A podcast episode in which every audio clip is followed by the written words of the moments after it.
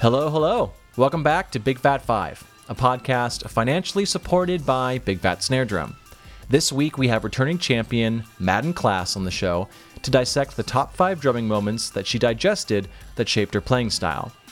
Currently a student at Berklee, Madden also plays with Raavi and the Houseplants, Space Junk is Forever, Mike Doughty, Wheatus, and a newer band called Mæges, and many more. She was one of the last guests before we switched over to this newer format, and I've wanted to get her back on ever since. Her first episode was a very interesting deep dive into her theories on technique and practicing, so go check that out. It's chock full of a lot of great advice from both Madden herself and teachers that have helped her along the way. I'm seriously having such a good time with these interviews and finding drummers that have really changed my own playing, so thanks for coming on this journey with me and enjoy my fruitful conversation with Madden Klass.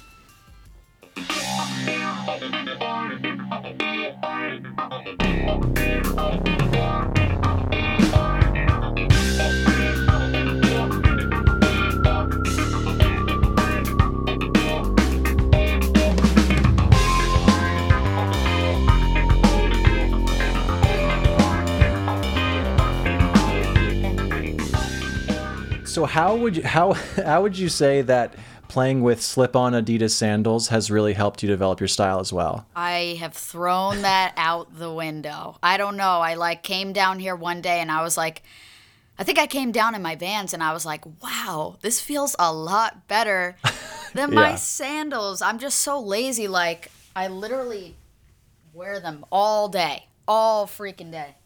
I have the same ones, just they're not, they don't have the white stripe, it's or white stripes, it's just the black, but. Right. They are comfy. They are really comfy. I don't like wearing shoes around the house, but I do have sneakers nearby, and I put them on always when I play. But I've gotten great response about both. I don't know why people are paying attention to my my footwear so much, but they like the Adidas and they like the Vans, so it's a win-win.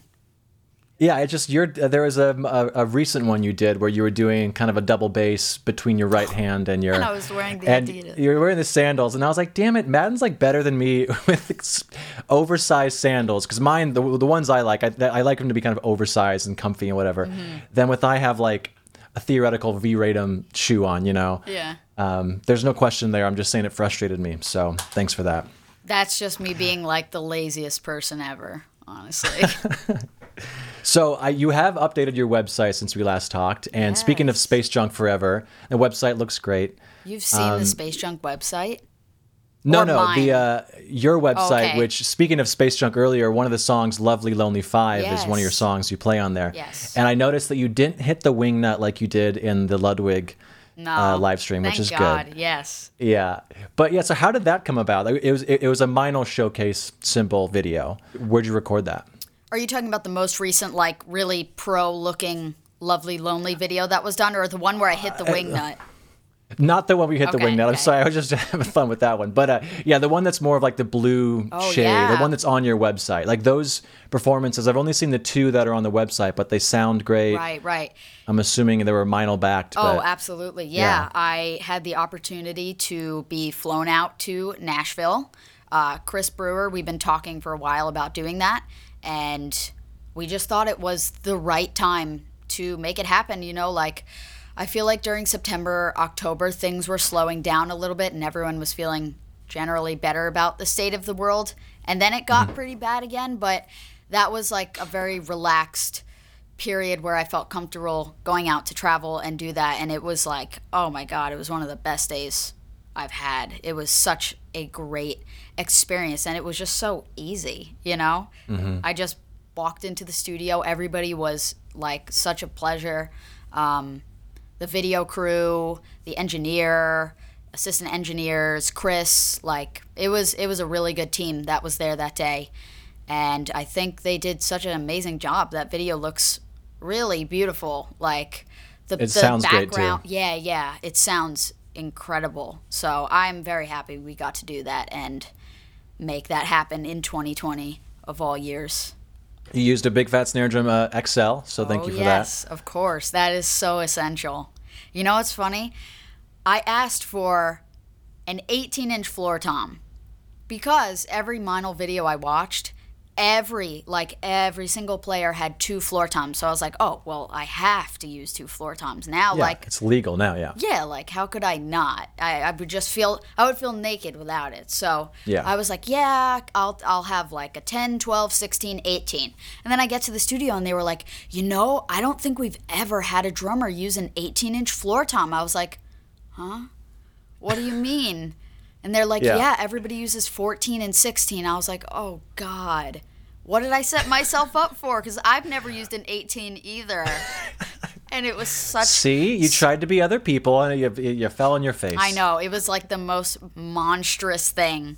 It was fun, but it was gigantic. But it's kind of a funny thing you, you bring that up because me and Gunnar Olsen always had this ongoing debate where I, I like fourteen inch floor toms, but mm-hmm. he... He's a great, he can tune drums like a madman, but he says that he just can never get a fourteen inch floor tom to sound like he wants to. Interesting. And so, I yeah, he never gets it, and it's always this kind of back and forth. So I might actually buy a fourteen inch floor tom for his birthday. You just gotta just throw like six on a of donut. Them. It'll sound incredible. That's the answer. And thanks for being on the show, Matt. Yeah, that's all we needed you from you. So. No, seriously, it has helped me so much. It's like a part of my sound now.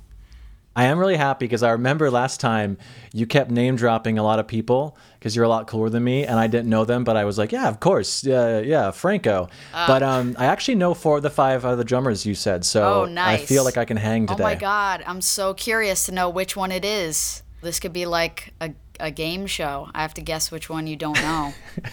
Well, it's definitely not the first one. Oh, yeah. Uh, that would be a little embarrassing for me. But, uh, um, well, the, the one I didn't know, I did go down a rabbit hole of... Um, they're playing uh, last night, so I do know them now. But number one is going to be Ilan Rubin yes. at the two thousand eleven Guitar Center Drum Off, mm-hmm. and uh, about minute thirty-nine. So I'm going to play it right now. I'll start a little bit before that, but that's kind of when he comes in. Yeah. But I'll just play for when the uh, kind of starts his little drum machine, and then we'll get going. Cool.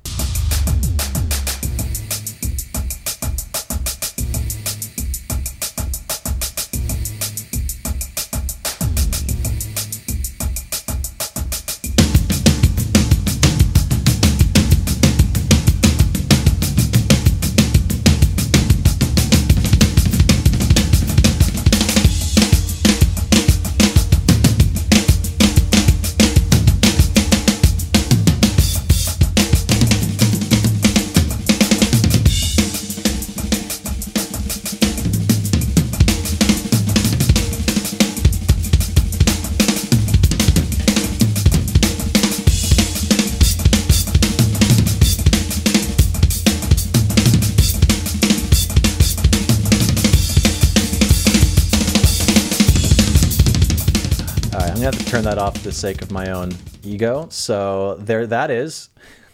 I have watched that solo many, many times. I think it's like, if you ever ask me what my favorite drum solo is, that is the one that comes to mind first. So when you hit me up about this, once I figured out what we were doing, yeah, yeah. uh, that is the first person I thought of, for sure.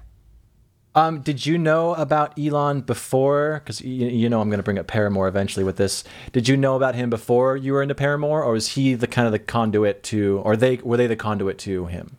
Yeah. So when I first got into Paramore, um, I was in eighth grade.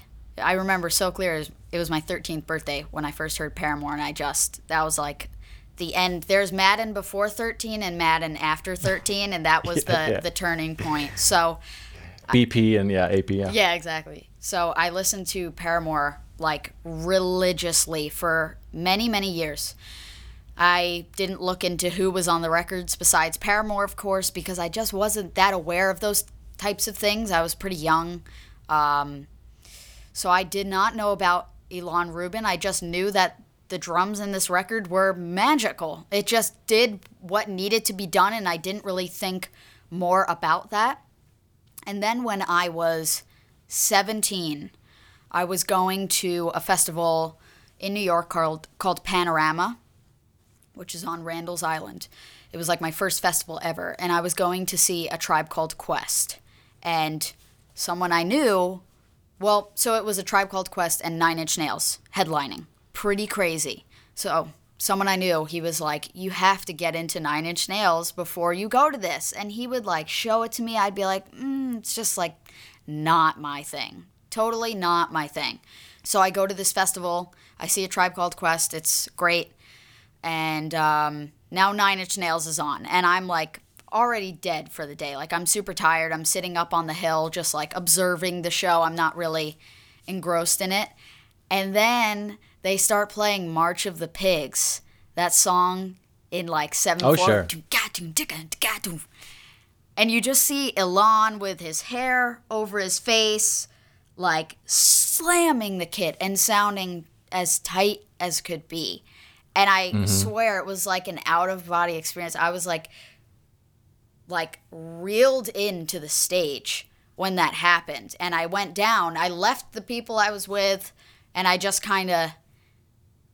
like participated in the show now. I partook in it when I I had no idea who Nine Inch Nails once was.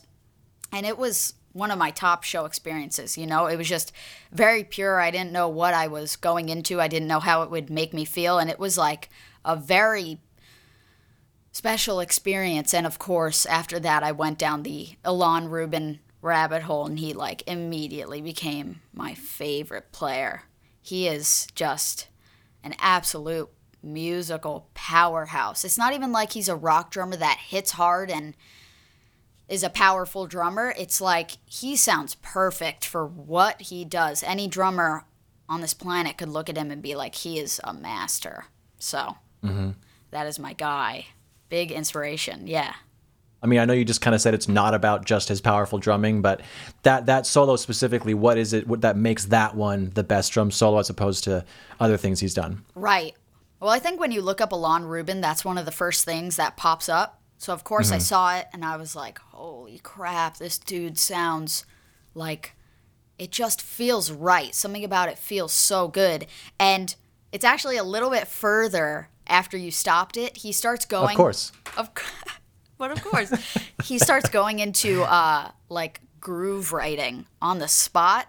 And I've actually taken some of those grooves and tried to put it into my own music without directly stealing from him, because it is just, the beats are, they just feel amazing, you know? Mm-hmm. It's just very uh, different approach. It's like a classic approach to rock drumming, but in a very refined and musical way. Um Yeah, I just really love that solo. I also love that it's like the classic rock solo where you play four measures and then you hit the crash and then you have a new idea and then you hit the crash. It's very structured, and I feel like we don't get that a lot anymore.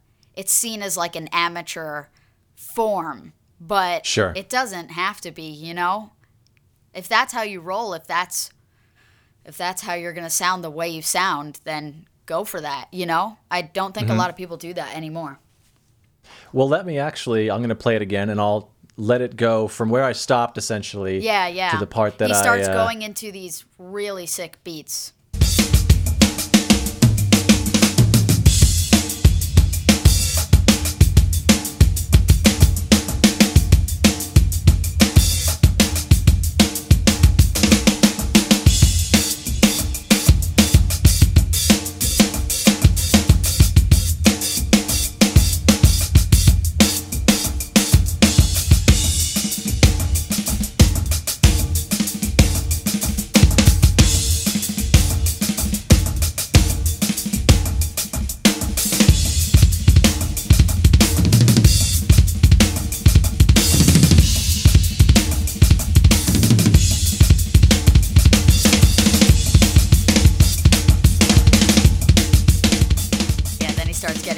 Again, but I love when he pulls it into those heavy grooves.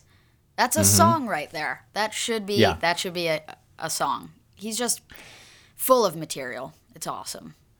And I know I haven't seen, at least I'll just admit I haven't seen it a lot on your page. Do you experiment with open-handed technique, or is that something you haven't really dove into yet? I used to when I was younger. Um, a close friend of mine, he's my age, and we've been playing together since we were in like fourth grade. He's also like a super amazing jazz musician, and I always mm. thought he was way better than me.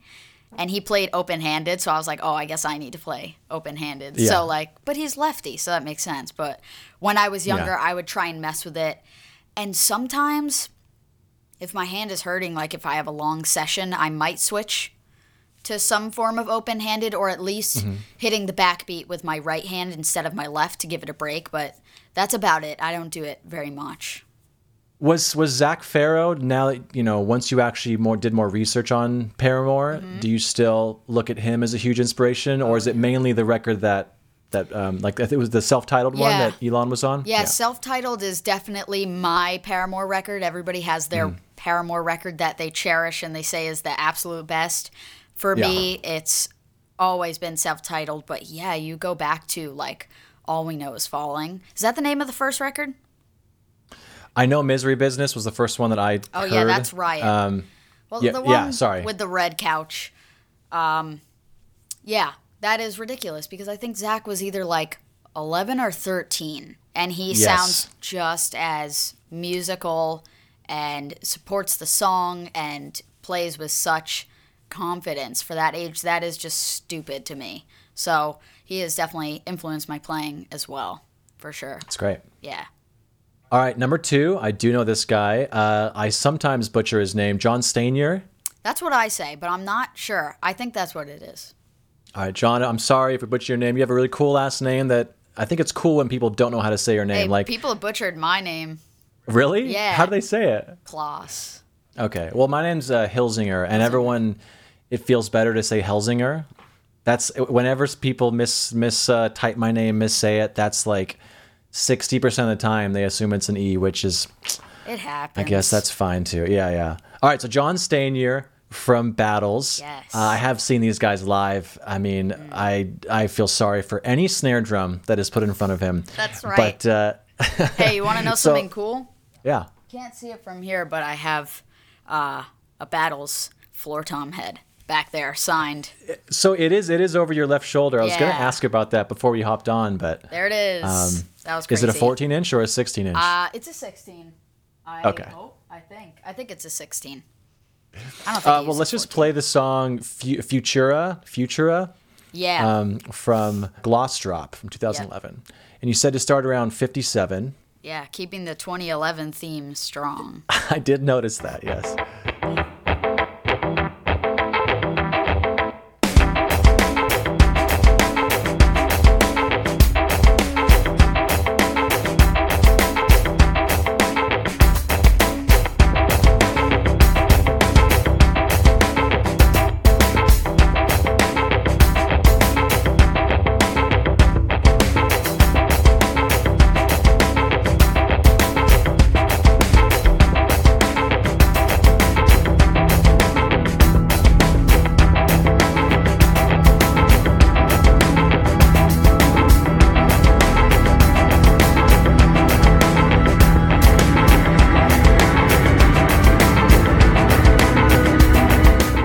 One of those beats that you hear it and you're like, oh yeah, let me just sit behind the kid and just play that, and you sit down and you have to like hear it three or four more times before you actually figure out what he's doing. It's it's deceivingly easy. Totally. Or deceivingly hard. I don't know how that phrase is. It's harder than it sounds. Absolutely. That's what I'm trying to say. Yeah.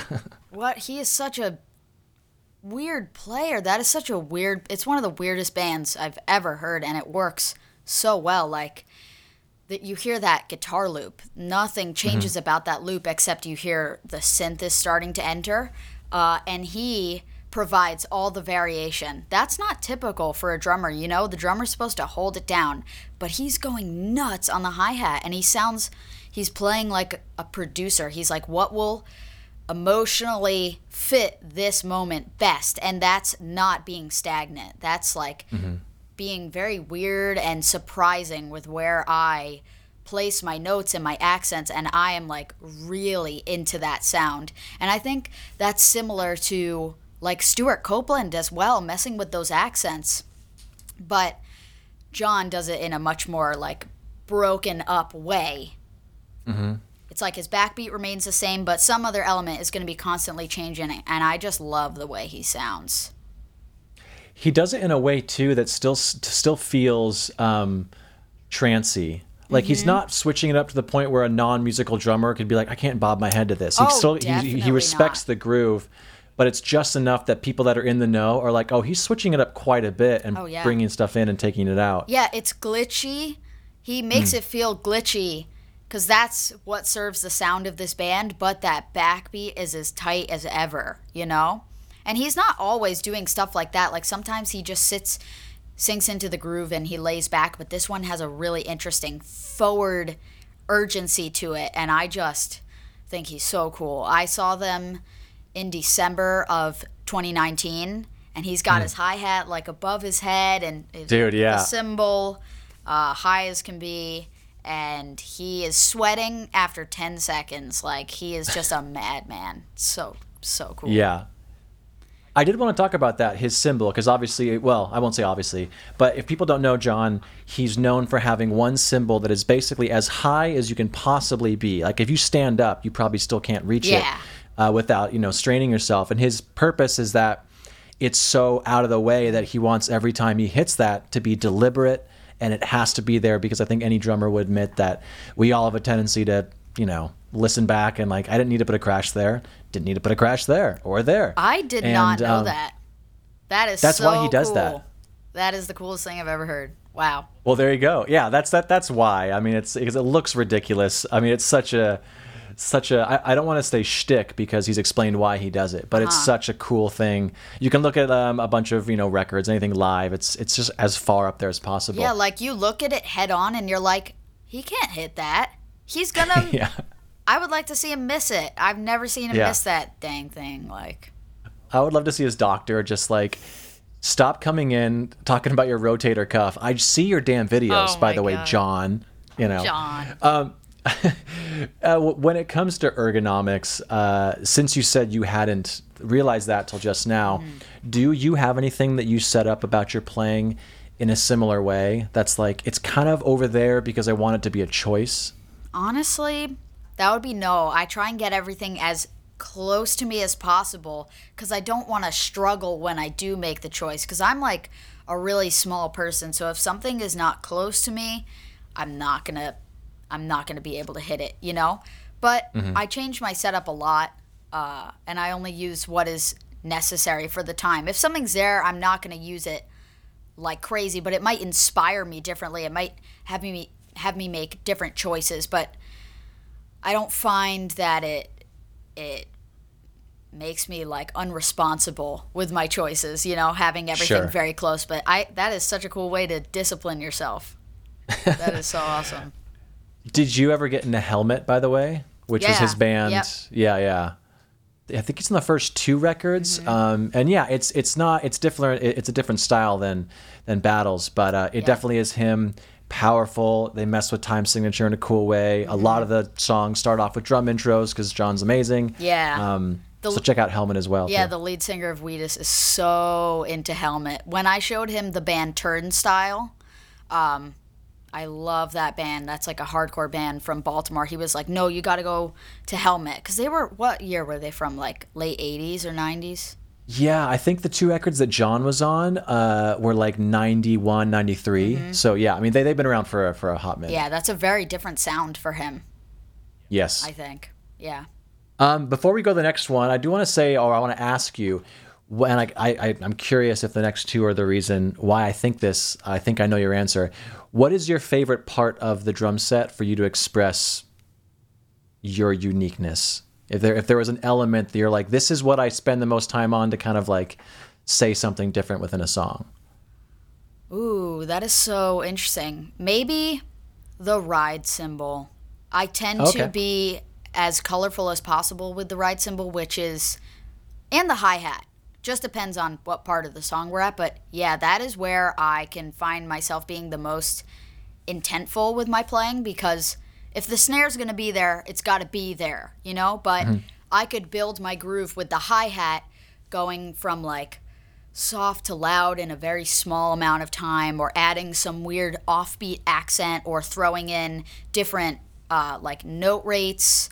And similarly with the ride cymbal, obviously I've only got really my right hand to work with, but I can make lots of choices going from the bell um, and just throwing in different weird accents, which I've totally stolen from Stuart Copeland. I'm really into that sound. We're all guilty of it. I know. Yeah. I mention him all the time. He has been a big inspiration the past few years.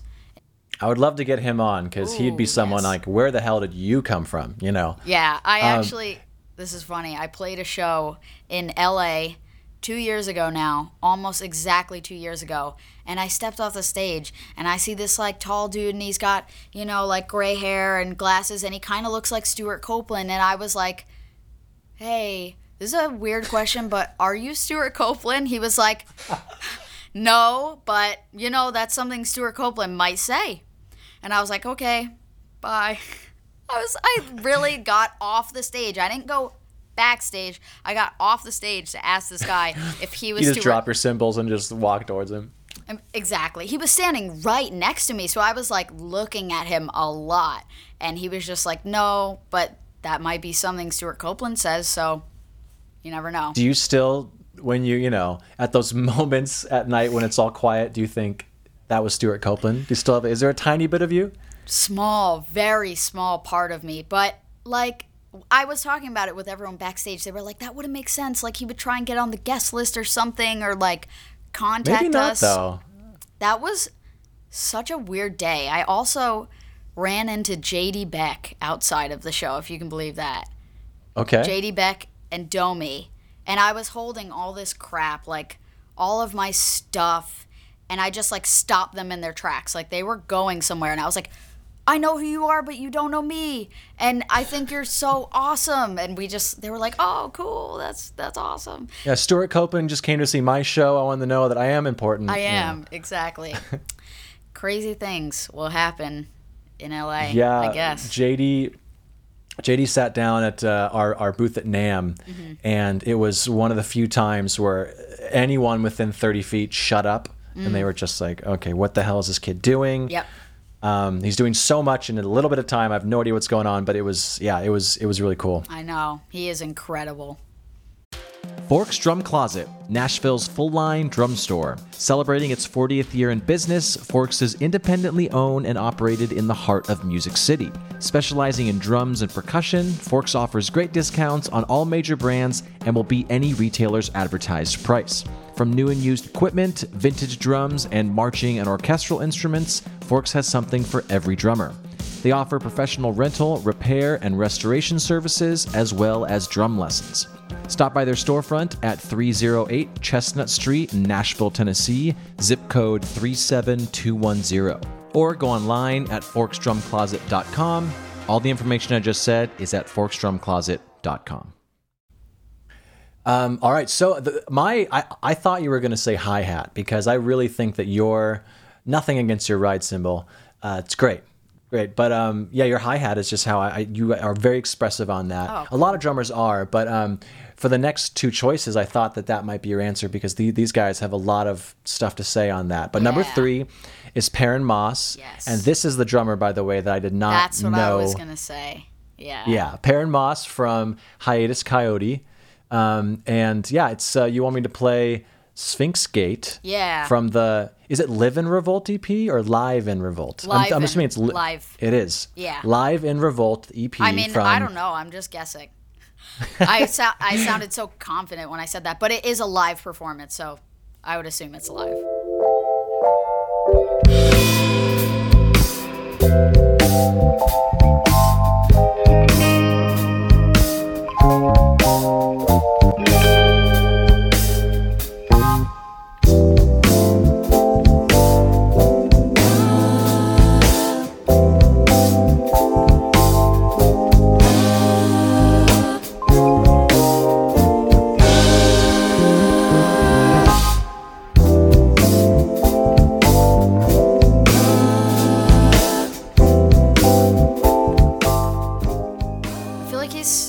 Of underrated. Like, everybody has so much respect for Hiatus Coyote, but I don't think his name is tossed around enough.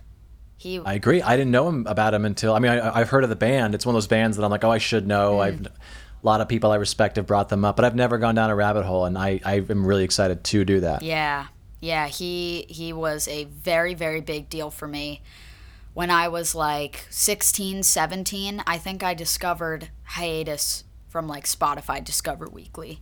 And mm-hmm. I was like, oh my God, this is this is it. As for so many people I know, that was like, where has this been all my life? And it comes sure. it comes from so many influences that I just wasn't aware of, aware of. Like I didn't listen to much R and B when I was younger. And when I would show Hiatus to other people, they were like, oh, well, you got to know where they come from. It was like D'Angelo, um, Erykah Badu. So yeah. I, yeah, they were like my entrance into that world and my entrance into Dilla, you know, Dilla beats and mm-hmm. Dilla feel. I had no idea that was a thing until I heard Hiatus. And I think I discovered them at the perfect time because I was just going to Berklee Five Week, which is the camp that they have. And when I had discovered Hiatus on my own, I was like, oh my God, nobody's going to like this. Like, this has to be one of the weirdest things I've ever listened to. And they were going to be playing in Boston that summer, but I was like, I'm not going to get a ticket just yet. Like, let me go to this summer camp, see if I make a friend who wants to come with me. And yeah. then I find out every single friend I made, they're like, what are you doing? We all have tickets. You don't have a ticket? I was like, oh, no. And yeah. I, I go to find tickets, and of course it's like mega sold out. StubHub, quadruple the price that it was. Um, mm. But my grandma helped me buy a ticket, which is very, very sweet because – gotta love G-Ma. Gotta love her. She was like, I want to help you go to your special band concert. I was like, yeah, that's... I need to go. Thank you. Uh, so – I got into them at the right time because that was what was hip when I got to Berklee. Mm. Almost too hip to the point where everyone has completely burnt it out, you know? Yeah. Which is kind of sad, but they also haven't come out with any new music in a long time, so I get it. Like, you can only listen to this record so much. But, yeah, Perrin Moss, really big deal in just, like, expanding my vocabulary and discovering this other world of hip-hop and R and B and textures and sounds on the kit, you know? Of course, I started buying, like, you know, the tambourine to go on the hi-hat and, like, the little wooden shells. I don't even know what you call those. Yeah, like the hooves or something. Hooves from, like, the goat hooves or something? Oh, yeah. I don't know. And I would just break them. Like, they would be on my hi-hat, and I would just crack every single one.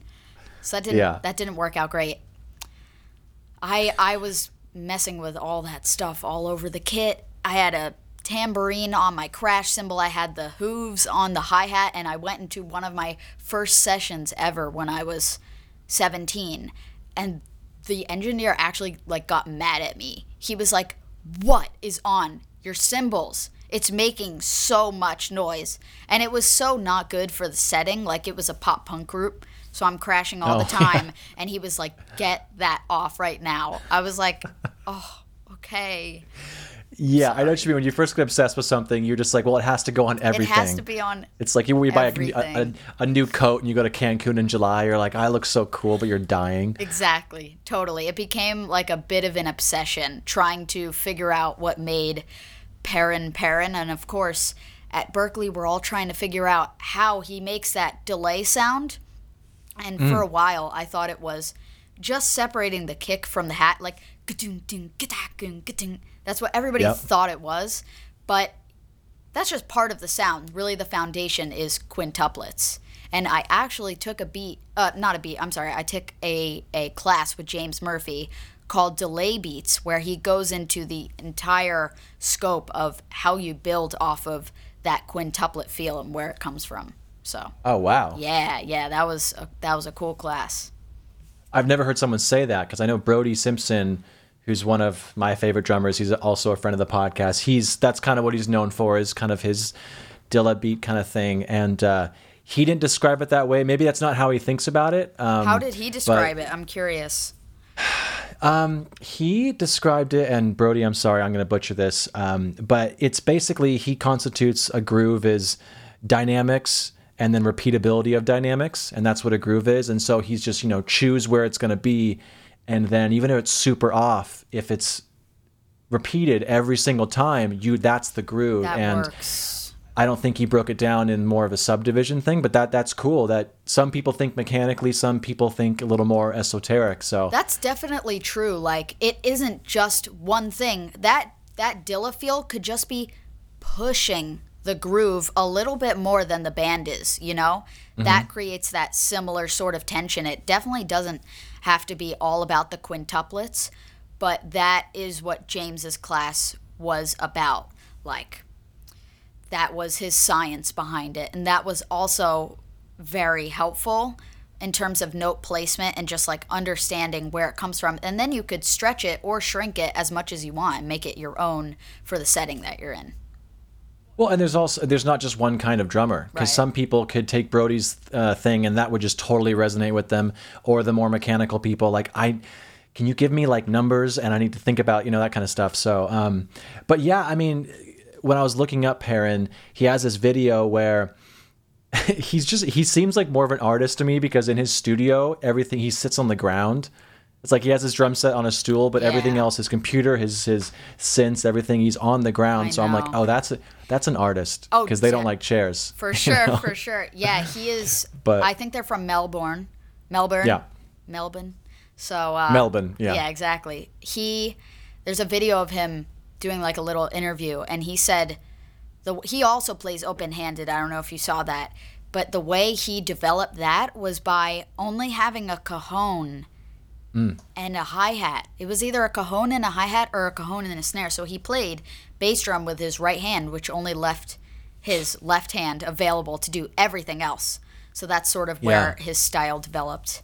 Uh, and when I saw him live, it was cool. He had a snare drum and another snare drum as his as his like rack tom, replacing his rack tom. He just were the snares turned on?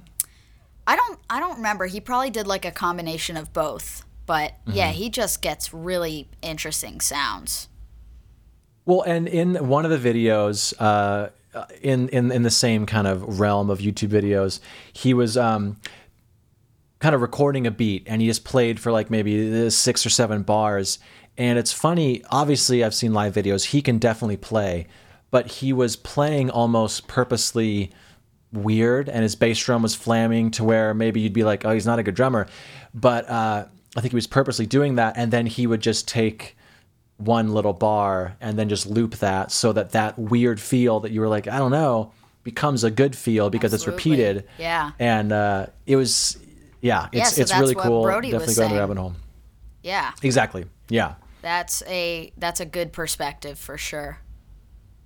And he has been, uh, well, he he was quoted by me saying, uh, when a musician really knows their instrument, it's hard to be content with a really simple idea. And that's what he always grapples with, because on drums, he is the most proficient on that. But he was equating that to a new guitar or a new synth that he has no, like he, he relishes in that beginning stage, because you don't know what not to play or what you could play. Yeah. And so it's hard as drummers, and there is a question in here, I think, but how do you grapple with the fact that you are extremely proficient on your instrument? And maybe when you're playing with, uh, you know, Raavi and the Houseplants, how do you take everything you know and then cut it down to a more indie, um, subdued, simpler concept? Well, that's just me being like, very, very involved in the music and not myself. It's really, mm-hmm. and all of it feels good no matter what is being played. If it fits right in the song, then it feels right for everybody, for your band, for yourself, for your listeners. Uh, mm-hmm. So yeah, it's just being a part of the the collective of sounds. Um, and paying attention to other people, not to yourself, focus on another element. She lets me she lets me get weird, though, you know? She doesn't restrain me much, but yeah, there are just so many examples of like amazing indie rock bands who do weird shit and play with weird textures or don't, and just it's just whatever works, you know? Grizzly Bear does a lot of cool stuff. Yeah. Um, it's pretty approachable pop music in a lot of ways, but uh, I forget the drummer's name. But yeah, I'm not sure. There's a lot of fun stuff. Yeah. yeah. Their beats are so weird. Mm-hmm. But then they also have some where it's just boop, boop, cat, boop, boop, boop, cat, you know? Yeah. So, yeah, they know. Totally. But do you ever, I was going to ask, because I'm slowly getting into traditional grip, and the reason why I tied it into to Perrin is because when I play traditional, it's just when I want to do, you know, Levon Helms style grooves, and it makes me play behind the beat so oh. aggressively, and so that's why I do it. But are there any things that you do that you know you can't do normally, but just do when you want to have a certain feel? Like, do you put your foot a different way? Do you set up your hi-hat differently because it forces you to do something different? Hmm. I don't think that's something I've ever thought about before. Is there something that I do differently to get a different sound? Well, actually... Like, for me, also... Oh, go ahead. Yeah, I was just going to say it's the, the tuning of my kit. Mm. That'll be the thing that forces me into a new box, you know? Mm-hmm. If my toms are tuned high, I'm definitely going to sound different than I've, if I've got these, like, meaty, punchy toms. And for houseplants, a lot of the time, I will throw, like, Big Fat Snare Drum on there, or I'll tune my snare a different way because the snare that I love that works for every other context doesn't work all the time for that group. So I think tuning is what really puts me in a different headspace than anything else. Not so mm-hmm. much positioning, I'd say. And also, yeah, yeah, similarly to tuning, like throwing moon gel on the cymbal or something. I love doing that and getting like a drier sound. Mm-hmm. Yeah. And it, it forces me to not play rim shots as well. That's a good point. If my if I put a big fat snare on or I tune my snare low, I am no longer playing rim shots, and that is sometimes very important for the overall sound of a track. All right, so the next one is Marco Miniman, and it's at the beginning of Bad Asteroid by the Aristocrats. Mm-hmm. I almost said Aristocats. Yeah. Um, so, yeah, I'll just play it from the beginning.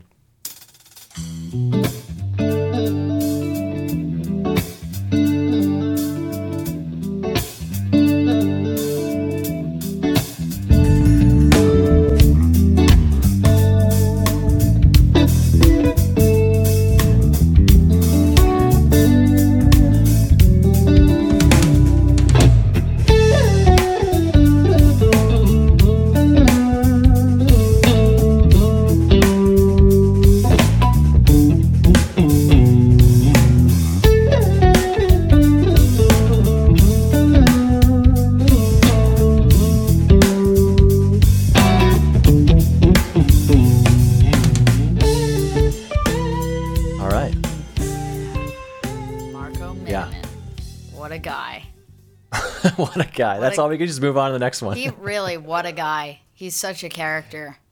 Um, yeah, I discovered them the beginning of Berklee.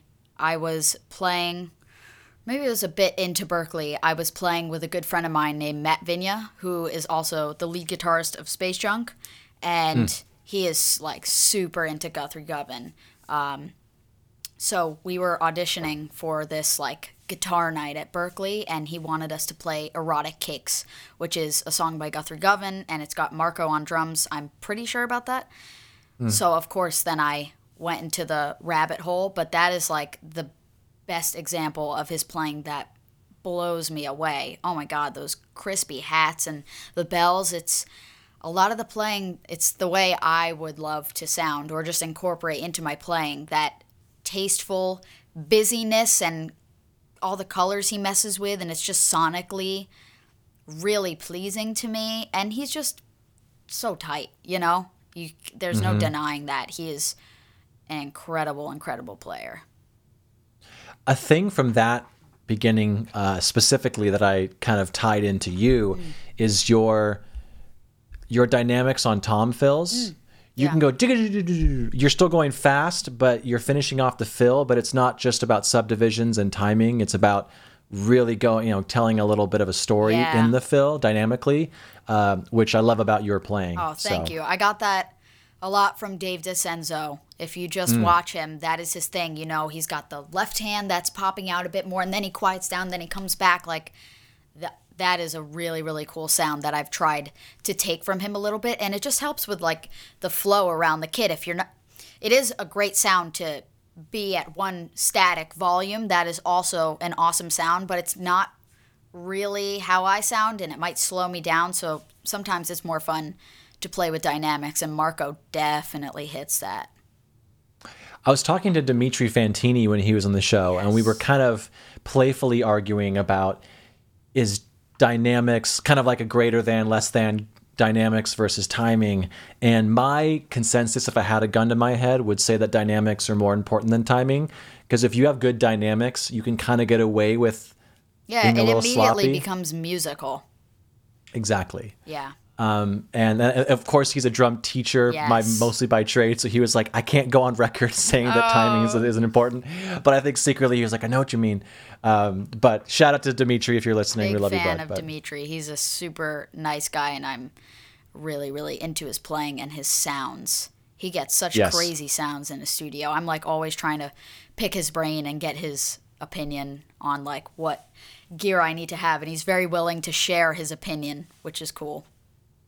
And while it doesn't work in every application for what I do, his cranked Gretsch snare, that hammered one that you see in a lot of his videos, whenever I am in the car playing along to like air drumming, that's my snare sound that like oh, speaks to me yes. more than any other snare sound.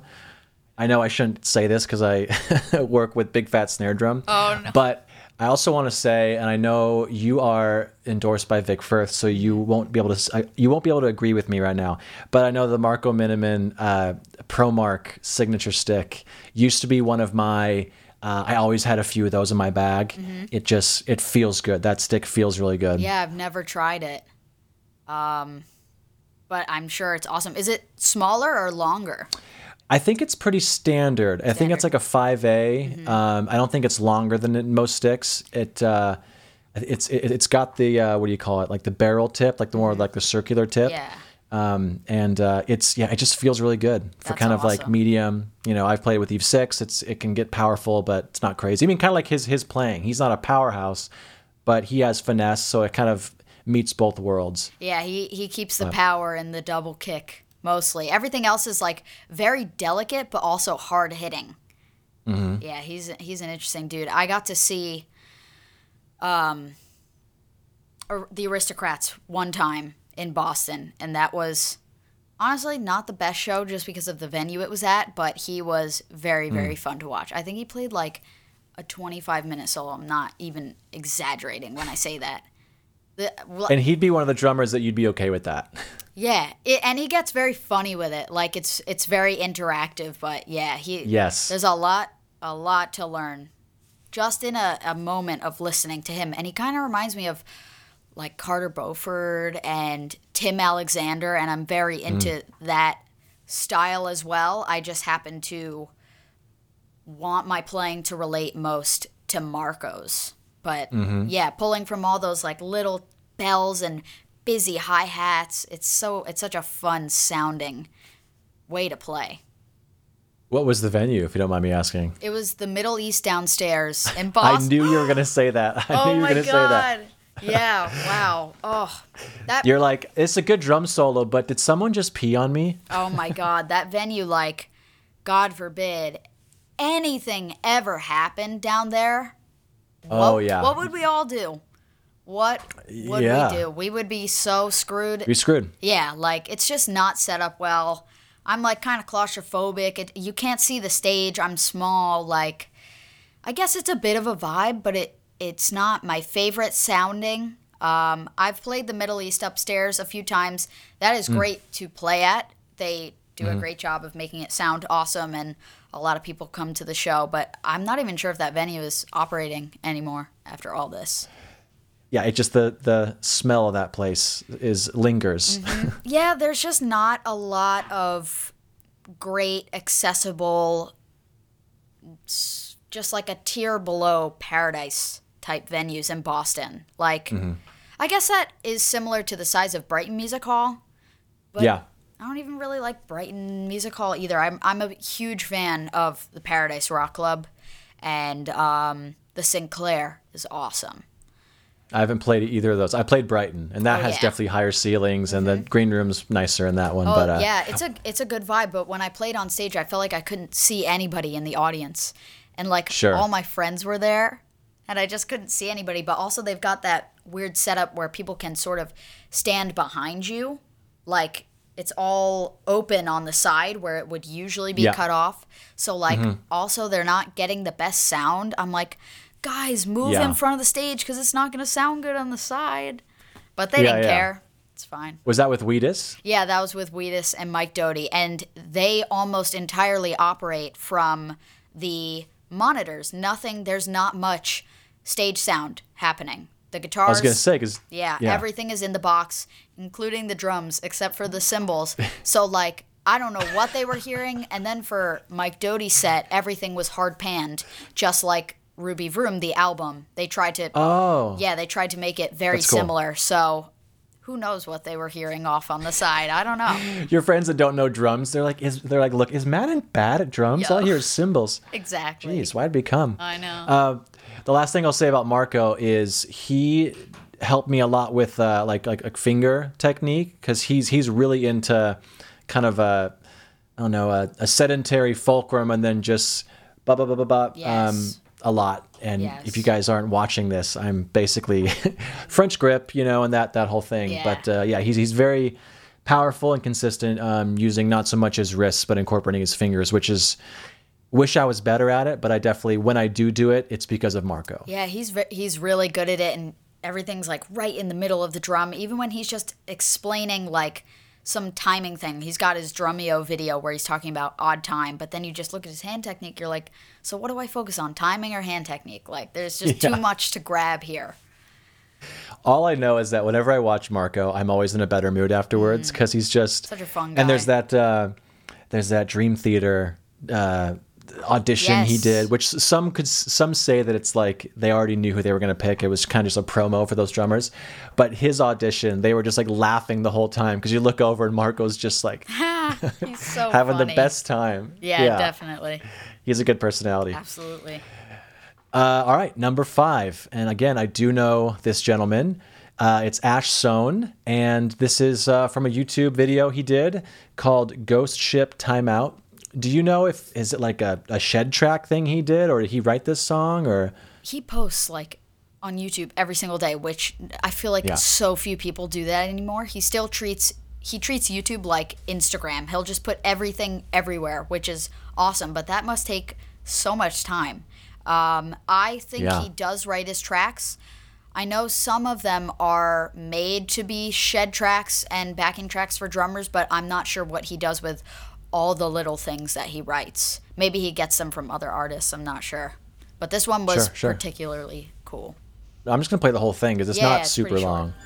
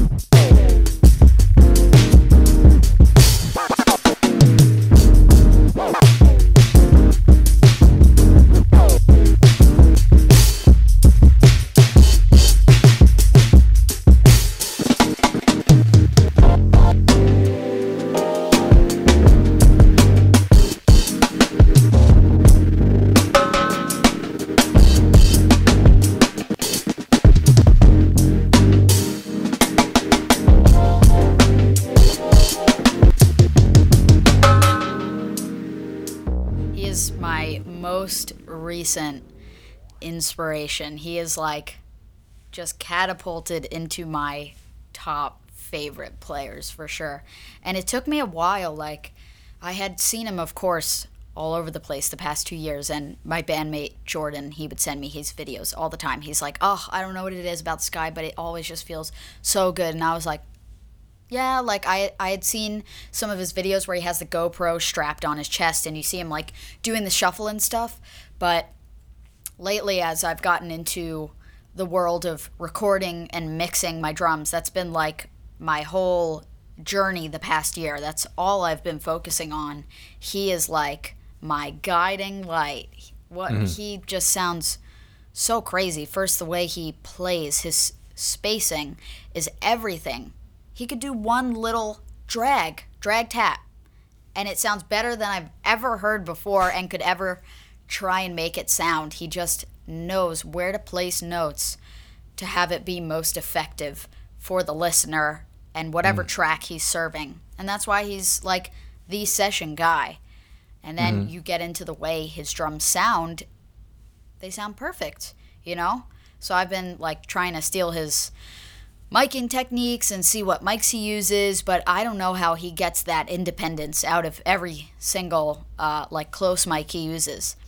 I agree. It sounds crazy. It sounds like he's manipulating the shit out of everything, but he probably just knows how to tune his drums and get that sound and put whatever like thing on the master bus that makes it all like warm. It's just so cool. Yeah. That intro fill that he does is a perfect example of how clean he is, because even if you're doing, and I know you've talked about this with James Murphy and the glue method and doing certain stickings, but you know, going from thirty-second notes to sixteenth note triplets to eighth notes and whatever, sometimes you can still tell if someone's like, oh, they learned that lick in this subdivision, because they kind of accent in a weird way every four, you know, groupings. But with him, when he starts, I mean, he starts a lot of songs with these crazy fills.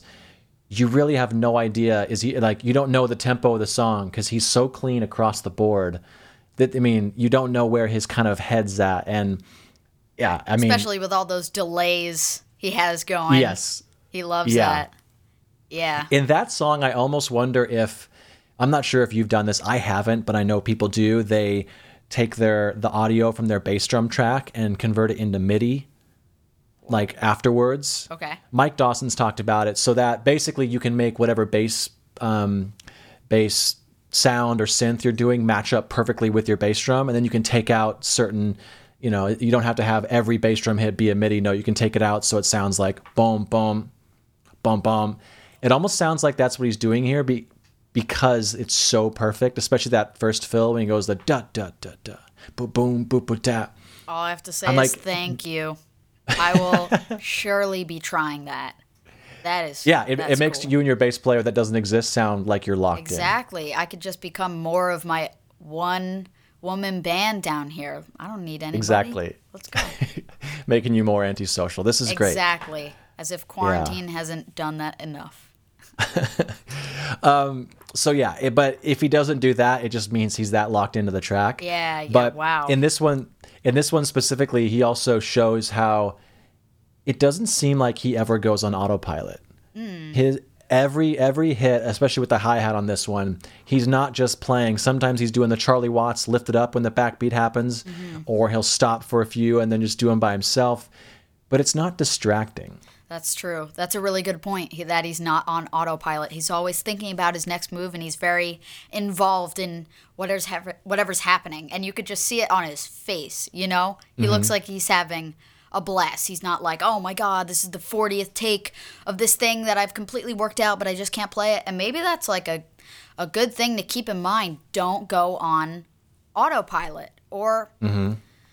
don't be so like pre- meditated with your playing, you know? Just let it flow out of you, whatever reaction you have to the track. Try and channel that, because that's what gets an authentic sound like Ashes.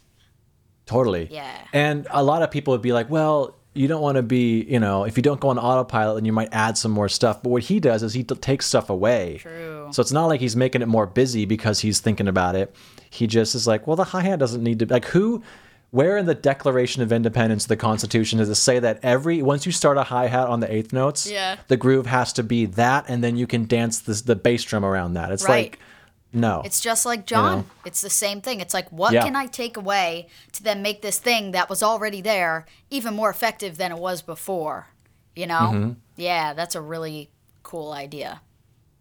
So many cool ideas from all these drummers. It's too much. I know, I know, I know. Well, that's kind of why I did this, because half the time, like, I, I've learned, uh, I've found so many new, whether it's the flavor of the week or they become just on, in my Rolodex, but drummers like, like Perrin, mm-hmm. I mean, if this podcast, if, if one day it gets down to just one person listens to it, I have a blast, because I find drummers that I've never heard of before. So, yeah. um, Yeah, that is the five. Did you have any honorable mentions that you didn't talk about that our discussion has made you be like, oh, I want to mention this, this I, guy or gal? Oh, there, there are so many. I mean, Sarah, uh, I hope I don't mispronounce her name, Sarah Thauer.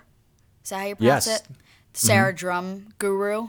She has been very inspirational lately. I've known about her for quite a while because I was a Watsky fan a couple of years ago, mm. and I know that she toured with him. I wish that happened on my tour. I don't think she was playing then.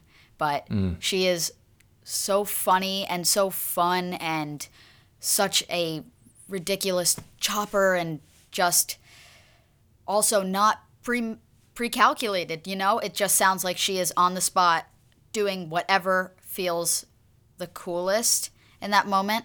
Uh, and I think that really transcends with people. Um, well, she was actually on the podcast doing the top five ah. uh, maybe a month and a half ago, two months ago. And she talks about that, how her Zildjian Live performance, I asked her how she prepared for it. For it and mm-hmm. she's just like, I, I, I never try and go into a session or anything with a preconceived notion, because then you think about adding that thing that the night before you're like, oh, I'm going to do this fill, and you're trying to find a way to fit that yeah. when it it might not ever fit. So if that's how you perceived her playing, that is how she approaches it. She said it verbatim. That is very much how I don't operate when I'm in mm. the studio, because that'll like give me anxiety, I feel like, if I don't know exactly what I'm going to do. But I guess it depends on what setting I'm in, you know? Mm. Like with the Space Junk stuff, I know I'm going to want the record to sound like this, but I do channel that when I'm just playing by myself and I'm doing sessions on my own and recording myself, and I definitely try and channel some of her her vibes into my playing, because I think she's a beast. She is so dope. And she's, yeah, and uh, she got me her, her uh, questions literally right before we hopped on. Mm-hmm. And so I actually didn't have any time to oh, uh, kind of prepare. Yeah, no, just, just to prepare. I mean, oh. we were able to play it, but I wasn't able to uh, prepare any follow-up questions. So when I when I actually did it, um, I was hearing him for the first time, because obviously her her choices were, were very, uh, I guess I would say, worldly, and mm-hmm. things that I hadn't heard before, because her... She has a lot of Indian influences, and uh, mm. it's it was really cool. It, it was a great podcast. If you guys oh, want to listen to it, I gotta check that out for sure. Um, yeah, that's interesting. You kind of had to follow her mindset of not going into anything with any preconceived notion. You just kind of have to see what happens. She forced me. Yeah, exactly. Maybe that was so. Yeah, she read like Symbolic. The Art of the Deal or something before we exactly. signed on. um, maybe yeah. another mention would be Dan Mayo. I am sure. very very into him. He is quite unique. He is a uh, also somebody that I've been interested in in a, for a long time. Mm-hmm. And I who doesn't want to sound like him, you know? Him and Brody are like the poster boys for yeah, A N F drums. Totally. They just like, you want to sound like exactly like them. Mm-hmm. Um, yeah, that that little tiny little, well, like I wouldn't say popcorn, but that tiny little. Or something. Yeah. Yeah. So fun. Yeah. And he always plays in a warehouse, and it's just like everyone, every drummer's dream is to be in like an airplane hangar or a warehouse and play a really tightly tuned drum set. Yeah. That's kind of like my, you know, God, you, my mecca. You just watch people like that and you're like, do you ever make a mistake? Do you ever not sound this on the grid? Because I'm getting upset watching you. It's like, this isn't normal. I could say the same about you, Madden. So, well, I mean, I you, guess the grass is always greener. You should see the forty takes before I finally get it. There, you know, oh. I, I'm always working on my placement on the grid. That's something that I've been too focused on the past few months, but it is really important to get that sound you want. You know, if you want to sound like a gospel player, they are so on the grid, it hurts, you know? Mm-hmm. Like, yeah. just a millisecond makes all the difference in the world. And I feel like Dan Mayo is just, if you watch some of his solos that he's done with Meinl, you're like, what is this guy on? Seriously, coming yeah, up with exactly. all these crazy ideas, but sounding so calculated at the same time. He's super cool. I uh, I would love to have him on, because I echo everything we you just said. We want to hear from you, Dan. Well, did you have any specific? I know you just said you uh, finished the new uh, the Space Junk is Forever. Would it yes. be a full an L P, E P? It will be very yes. Nice. It's going to be a, a full length. Very very stoked. It's definitely the most polished we've ever sounded. The we took the process really really seriously, and we still are. So I think we could expect that to come out in like what is it February, sometime. Early May or at the latest June. So that's awesome. Yeah, very excited for that. Um, Raavi and the Houseplants, we're still working on things, and we're gearing towards making an E P over the summer. And uh, I'm a part of a new project called Mæges, where I channel a lot of my influences because it is my most recent collaboration.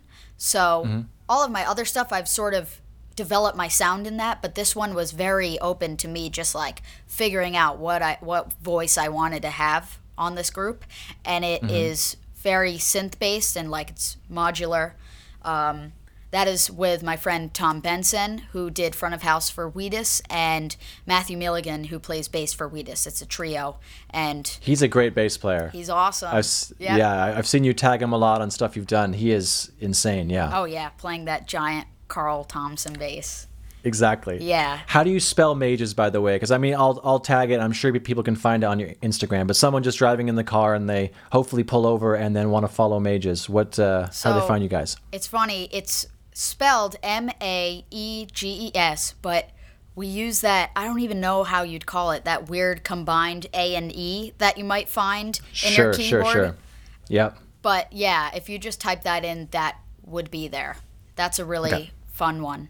Um, also, recently I played on Mike Doughty's record, his new project called Ghost of Vroom. That's with Mike and Andrew Scrap Livingston, and it's a small E P, three-song E P, and there is more stuff coming in the future. So check that out. And you're still in school, um, but remotely, right? Yeah, yeah. You did not go back to Boston. Because I know last time we talked, which I think was mid uh, summer last year, you were debating if... if you couldn't play your drums, you you wouldn't go back. Right. So. so I remember I told you on that podcast that Berklee was going to be open for the fall, but then they were not.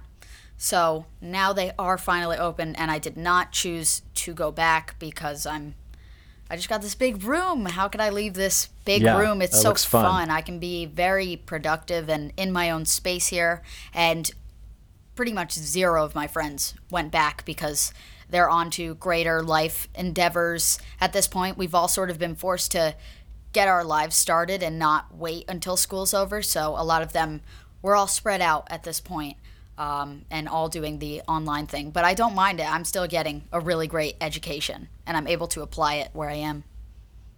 Is this your last semester, or do you have one more? I think I have two more. I am like... Okay, I won't bring it up. I'm slowly trailing behind just because I, I took that year off in twenty nineteen, but then I started taking summer courses to make up for it, but I couldn't bear to pack in like seventeen credits like I normally would in a full semester. So the summer is only twelve weeks.